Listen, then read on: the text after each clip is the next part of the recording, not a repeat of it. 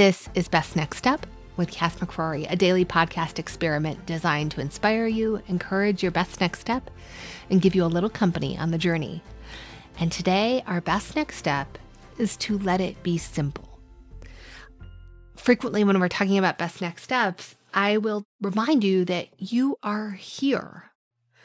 And we're not looking to take step 30, we're looking to take step one.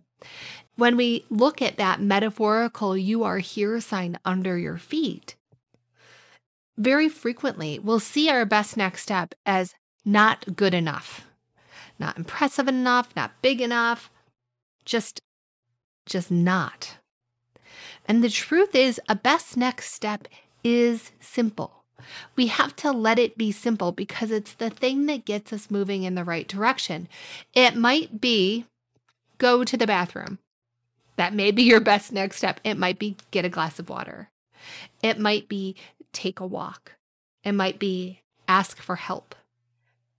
These best next steps might seem small, not impressive, but the truth is, when we can lean in to what our best next step is, it is simple. It's supposed to be.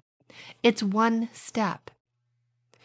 Where we get ourselves into trouble is we imagine ourselves or we try to take step 10, step 20, step 30 in a journey, as opposed to taking the next step.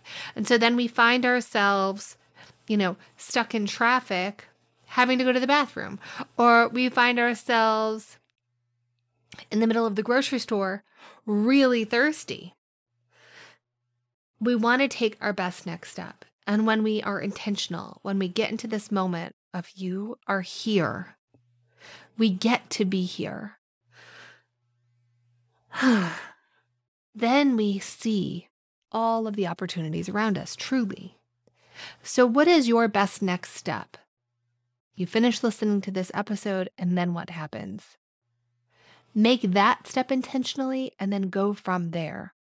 What follows is going to be something that feels like flow because you're no longer thinking about 16 things, you're thinking about the one next thing.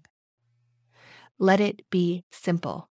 It doesn't have to be complicated. It doesn't have to impress you or anybody else. Let it be simple. Best next step. Let's take it together.